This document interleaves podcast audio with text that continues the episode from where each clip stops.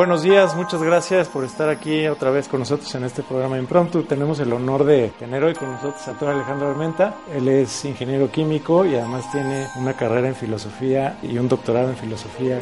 Día de hoy estaremos hablando sobre fobbing, este acto de ignorar a la persona a través del teléfono que pareciera cada vez más común en nuestra sociedad, eh, cuáles son los efectos que estamos teniendo en las empresas, en la comunidad, a nivel social, en las familias, también las consecuencias de esto, y por supuesto cerraremos hablando sobre el análisis de soluciones. Muy bien, entremos a tema entonces. Alejandro, ayúdanos por favor, dando un poco de introducción, ¿cómo surge tu interés o el interés en el estudio del fobbing?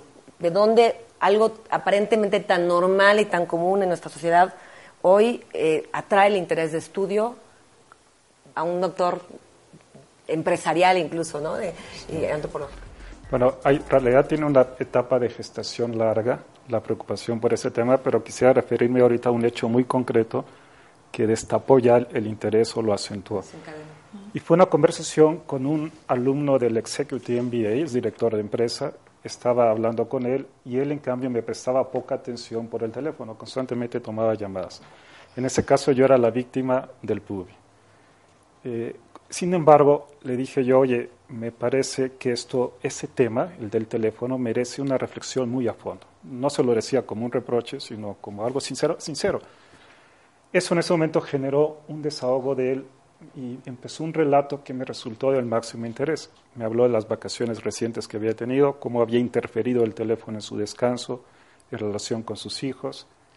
Eh, me hablaba de su salud, de su trabajo, etcétera, que dije, esa conexión permanente, lo que vemos en la superficie, no es más que la punta del iceberg.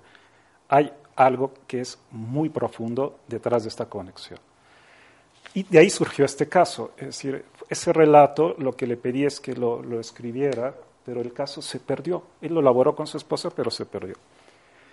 En el IPADE llegó este año en el que se nos pedía trabajar ya a fondo en este tema y le pedí que rehiciera el caso. Nos quedamos para vernos de nuevo una entrevista y curiosamente llegó con su esposa. Para mí algo inesperado, ¿eh? o sea, inesperado que resultó de una riqueza enorme, porque lo que no decía Esteban lo decía su esposa. De tal manera que aquí surge un caso que aparentemente son dos hojas, bueno, son dos hojas, pero que el análisis de la complejidad es enorme. Ahora, importantísimo, al leer el caso yo decía, es que este es un personaje en el cual nos podemos identificar Cualquier muchos, esto, ¿no? Esto, así es, esto quisiera resaltarlo. En aquella conversación inicial, por parte mía, fue la intuición de que en este momento Esteban, que así se llama en el caso, en la vida real no es así, Esteban es portavoz de muchas personas. Entonces dije, lo que le pasa a Esteban hay una similitud con todos.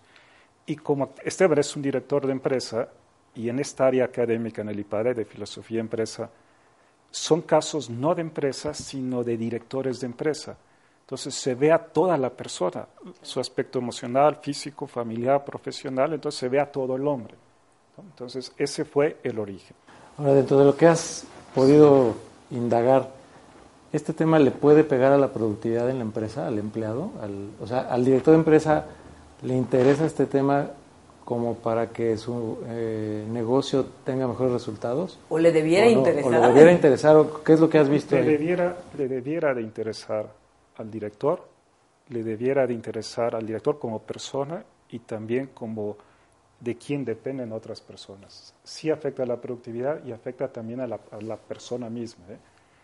Ahora, es un tema muy complejo. Confieso que al inicio la intuición que yo tenía, la intuición que se fue corrigiendo, es que había un elemento biológico, neurológico muy importante.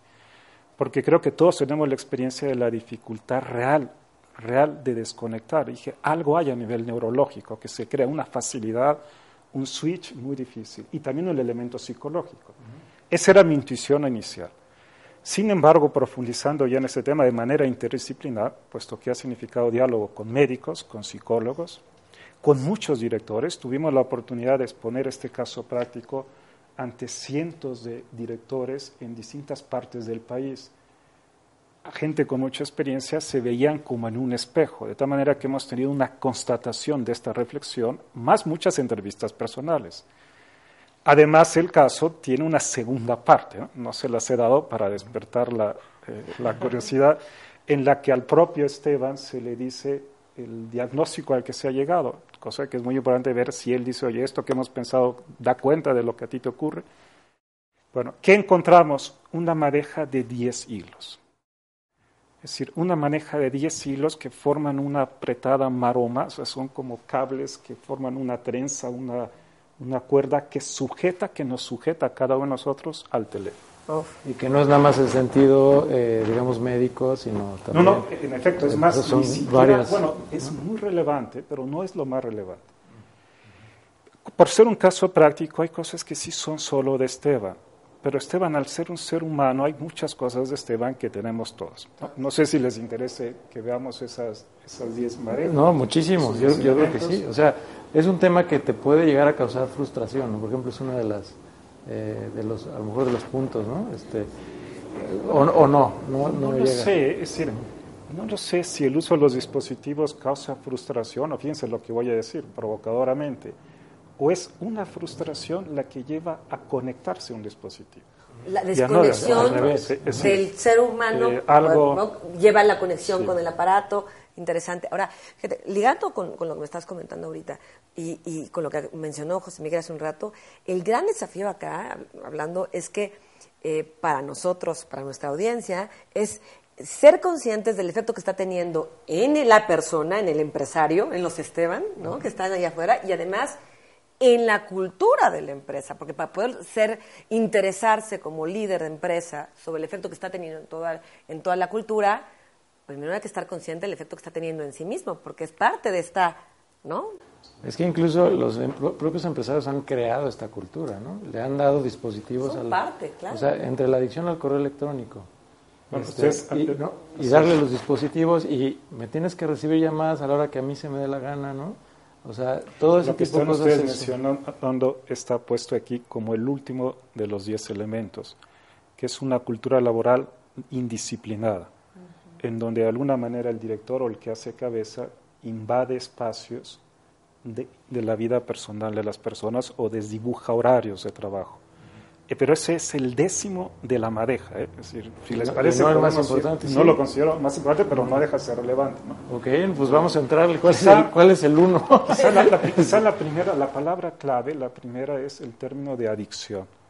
¿no? La Organización Mundial de la Salud habla de la adicción como la dependencia a una persona, a una actividad o a algo que produce una gratificación y que lesiona la vida familiar, profesional o social de manera manifiesta.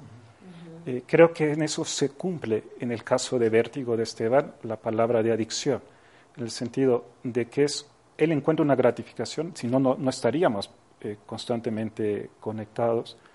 Y no es malo encontrar una gratificación, no es mala la dependencia también, es cierta dependencia de personas o de actividades. El problema es cuando esa dependencia sí produce un, malestar clarísimo en la vida personal, familiar, profesional, etc. Entonces, es una primera palabra, resulta muy vaga todavía. Pero la pregunta esa adicción no es médica, o, si es. Es, un, componente, de tipo psicológico, ah, psicológico, y también biológico, porque la gratificación es porque llena algo, llena algo. Ahora, lo que censuramos en el PUBIN, lo que primero nos llama la atención es que estén conectados al teléfono. En los directores de empresa, al menos de los que Esteban es portavoz, la conexión no es al teléfono. El teléfono se vuelve el instrumento de una conexión o adicción más profunda que es al trabajo. Es decir, es una dedicación excesiva al trabajo que lo que hace este dispositivo por su enorme potencialidad técnica es abrir espacios y momentos que antes eran para otras actividades. No sé si les hace sentido.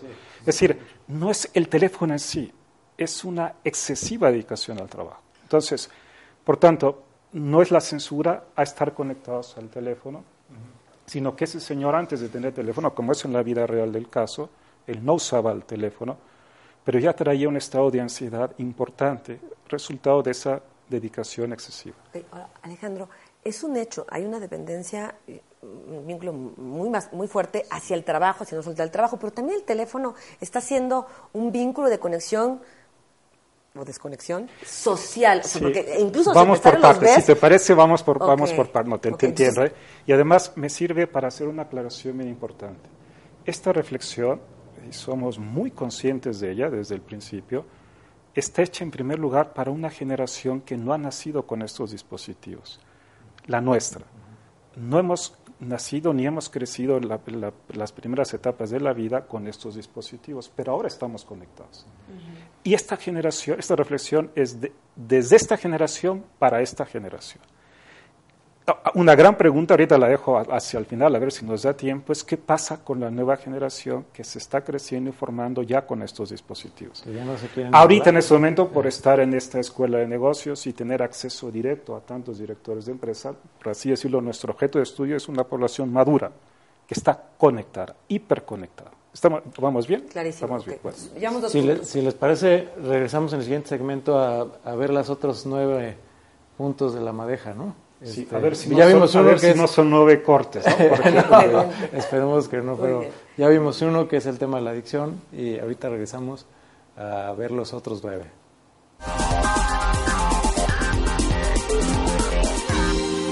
Si la comunicación interna de tu compañía luce como un completo desastre, en GMS podemos ayudarte. Snapcoms, un sistema con seis canales y herramientas digitales para segmentar a tu audiencia y programar por anticipado todos tus mensajes.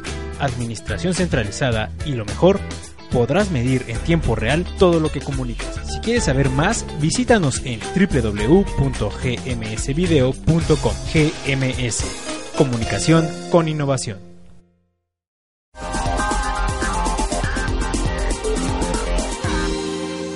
Bueno, pues vamos a seguir viendo la madeja. Ya llevamos un punto, ojalá que nos dé tiempo para los otros nueve. Eh, el más importante, la adicción.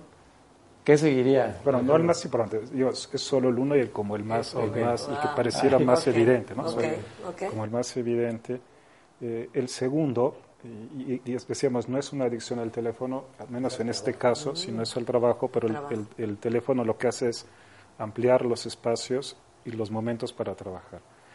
El número dos, que va muy a la mano del primero, es la falta de moderación. Eh, la falta de moderación en la conexión permanente, pero es una falta de moderación muy sutil, porque la falta de moderación en algunas cosas es reprochable y manifiesta. Pensemos en una persona glotona o ebria, pero en cambio en la falta de moderación en el trabajo es muy difícil pensar que es algo malo.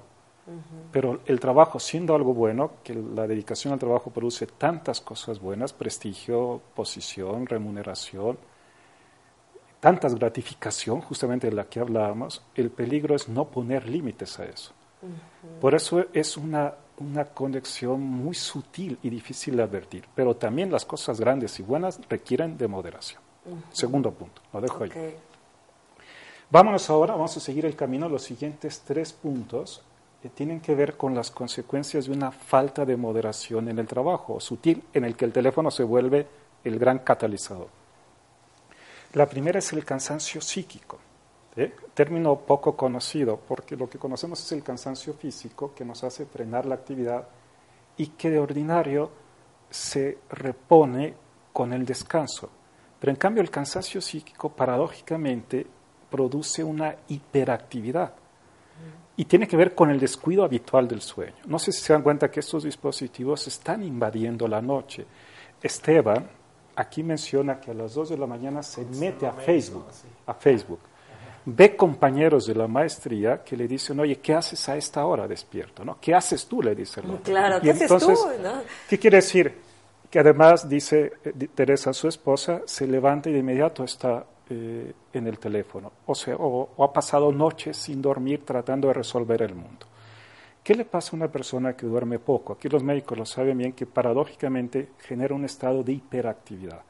Estamos inquietos, es un desasosiego físico y psíquico, la, mente no para, pasa de un asunto al otro, generando una circularidad muy compleja, porque la hiperactividad lleva a trabajar más. el trabajar más eh, promueve el cansancio psíquico que refuerza la hiperactividad, es, una fatiga crónica. y, cansado. y es un cansancio sordo, ¿eh? sordo. que, sí. Ubico, en este cansancio físico, eh, de pronto puede pasar que la hiperactividad sea más bien el estar haciendo, haciendo mucho esfuerzo, pero no necesariamente el mejor esfuerzo. Eh, ah, ese es el punto que viene, el siguiente punto. O hacer sin hacer nada, ¿no? Exacto. ¿no? El cansancio sí, no sé si además nos reconocemos en eso, pregunto. Si todos nos reconocemos que a veces es una dificultad física y biológica de desconectar, no solo de un teléfono, ¿eh? del correo electrónico, del trabajo en general, pero teniendo un dispositivo a la mano, por eso se vuelve tan complicado. ¿Qué pasa a una persona cansada de esta manera? Viene el tercer punto, el tercer punto. Bueno, pero ya vamos en el cuarto punto, que es la pereza activa. La pereza activa tiene que ver con lo que tú mencionabas, Elsie. Eh, la pereza activa, como el nombre lo sugiere, es una pereza porque la pereza normalmente consideramos que es no hacer nada o estar en actividades recreativas. La pereza activa, como el nombre lo dice, es estar haciendo muchas cosas, disperso en muchas actividades, evitando las que suponen más esfuerzo y concentración. Aquí la pereza activa se ve potenciada por el cansancio psíquico, porque cuando estamos cansados de, de ese cansancio que no es físico, lo que hace es que se nos dificulta la concentración. No sé si les ha pasado. a mí como profesor, como profesor me pasa. Te quieres sentar una hora. Cuando una mañana tengo que llenar una hoja en blanco escribiendo, prefiero el correo. El correo es actividad, pero exige menos esfuerzo intelectual. Entonces, ¿qué pasa con el cansancio psíquico que promueve una pereza activa, una dispersión en muchas tareas que da la sensación de estar haciendo mucho? ¿verdad? No me refiero a la pereza activa como un, defecto de carácter, que hay quienes lo tienen. ¿eh? en este caso, y de estos directivos de alto nivel, es una consecuencia de ese cansancio. Que entonces, ante un dispositivo que está a la mano, pasemos al, número 5 o al factor 5 de la madeja. Ándame porque se me brincó una cosa. De pronto, socialmente y empresarialmente, esa pereza activa es reforzada porque es, pero está haciendo mucho, está mandando muchos correos, está contestando mucho, está, ¿me explico? Oye, manda no a las 2 de la mañana, qué, productivo. ¿no? no solo es premiado de alguna manera por la cultura, sino el mismo interesado. En la segunda entrevista con Esteban, cuando yo le presentaba esto, cosa que yo no esperaba encontrar, es yo, yo, esto si se empiezan a dar cuenta, es mucho más allá que la mera conexión a un teléfono. El propio Esteban decía, oye, yo no pensé que esto nos iba a llevar tan lejos. En este punto de la pereza activa, Esteban se resistía a aceptarlo, porque es un tipo que ha sido siempre muy laborioso y me decía, yo hago siempre lo más difícil. Profundizando, se dio cuenta que en la última etapa, en, este estado ya de agotamiento eh, mental, le ha pasado esto. Deja cosas y además cree que hace mucho, lo que tú mencionas. Además, como él es el director, él cree que hace mucho, pero en realidad está evitando el estar en las cosas en las que debiera estar. ¿Vamos bien? Bueno. Pasemos al número 6, eh, o sea, todavía otro efecto, que es el famoso dispersión en tareas de muchas, en muchas tareas o el famoso multitasking, el multitasking. El teléfono como tal, algunos teléfonos ya, los más recientes, sí son realmente multitasking. O sea, los procesadores actuales de algunas computadoras y teléfonos sí pueden hacer varias tareas a la vez. El cerebro humano no. Y el de la mujer que dicen que... Y menos el del hombre, ¿no? Menos el del hombre. Aquí me ha pasado algo muy curioso. He enviado este caso a muchas personas, es decir, no el caso, sino la reflexión eh, asociada al caso. Y la respuesta unánime de todas las mujeres, ahorita estoy pensando en una profesora de Portugal, que pataleó en este tema, que dice, oye, la verdad es que el cerebro, a ver, lo explico rápidamente, y aquí lo hago con ayuda de los médicos, el cerebro lo que hace realmente es ocuparse solo de una tarea. Cuando pasa a otra, lo que hace es desatender de alguna manera una para ocuparse de otra. Lo que ocurre es que hay personas que sí pueden hacer este switch, con más facilidad y la mujer naturalmente está más dotada para ello que el varón en general. Eso dice. Y, Eso sobre todo para escuchar las Pero también aún entre los varones, o sea, estadísticamente se sabe que de la población hay un porcentaje muy barco, les llaman, le llaman supertaskers, que sí son personas que tienen facilidad de hacer este switch, pero sigue siendo un switch. ¿De acuerdo? No son tareas simultáneas. ¿Qué significa esto? Que tener a la mano un dispositivo en el que hay libros, tienda, video, televisión, noticias, correo, internet, es, y estando cansado físicamente, favoreciendo eso la pereza activa y un dispositivo multitasking, hace la dispersión. No sé si me, estoy explicando. Y el problema no es el dispositivo, o sea, el problema es el ser humano. Ahorita veremos que al final las grandes conclusiones a las que llegábamos es que hay cuestiones perennes. El cansancio psíquico ha existido siempre. La pereza activa ha existido siempre, pero antes eran entre libros. El tipo que leía un libro y otro no profundizaba en ninguno. Ahora lo único que hace el teléfono es exacerbar estos problemas eh, naturalmente humanos. ¿Vamos, ¿Vamos bien ahí? ¿Hasta aquí? Bueno. No sé si se dan cuenta lo complejo de arreglar esto. ¿eh? O sea, lo complejo de, Es una madeja en que todo se va sumando. ¿no? ¿Qué viene después? Ahora sí es algo más complicado, porque ahora vamos a ver qué causa la falta de moderación en el trabajo. Aquí vemos los, los efectos de la falta de moderación en el trabajo o la excesiva conexión al teléfono que la refleja. Cuando vamos a ver las causas, ahí sí es un asunto mucho más complicado, porque vamos en el número 7, ya no sé si creo que vamos en el 7. El 7 es falta de claridad, o sea, desde el punto de vista intelectual, cuando uno está tan conectado en el teléfono, es muy frecuente que se deba a que no hay una falta de claridad de qué es lo importante. Es decir, porque las cosas importantes son pocas. Decir, y más en un director de empresa. Es decir, un director de empresa si tiene que de alguna manera monitorear muchas cosas, pero su energía y su atención tiene que estar en pocas, porque las importantes, insisto, son pocas. Y eso en general vale para la vida más o menos. De, bueno. En cada contexto.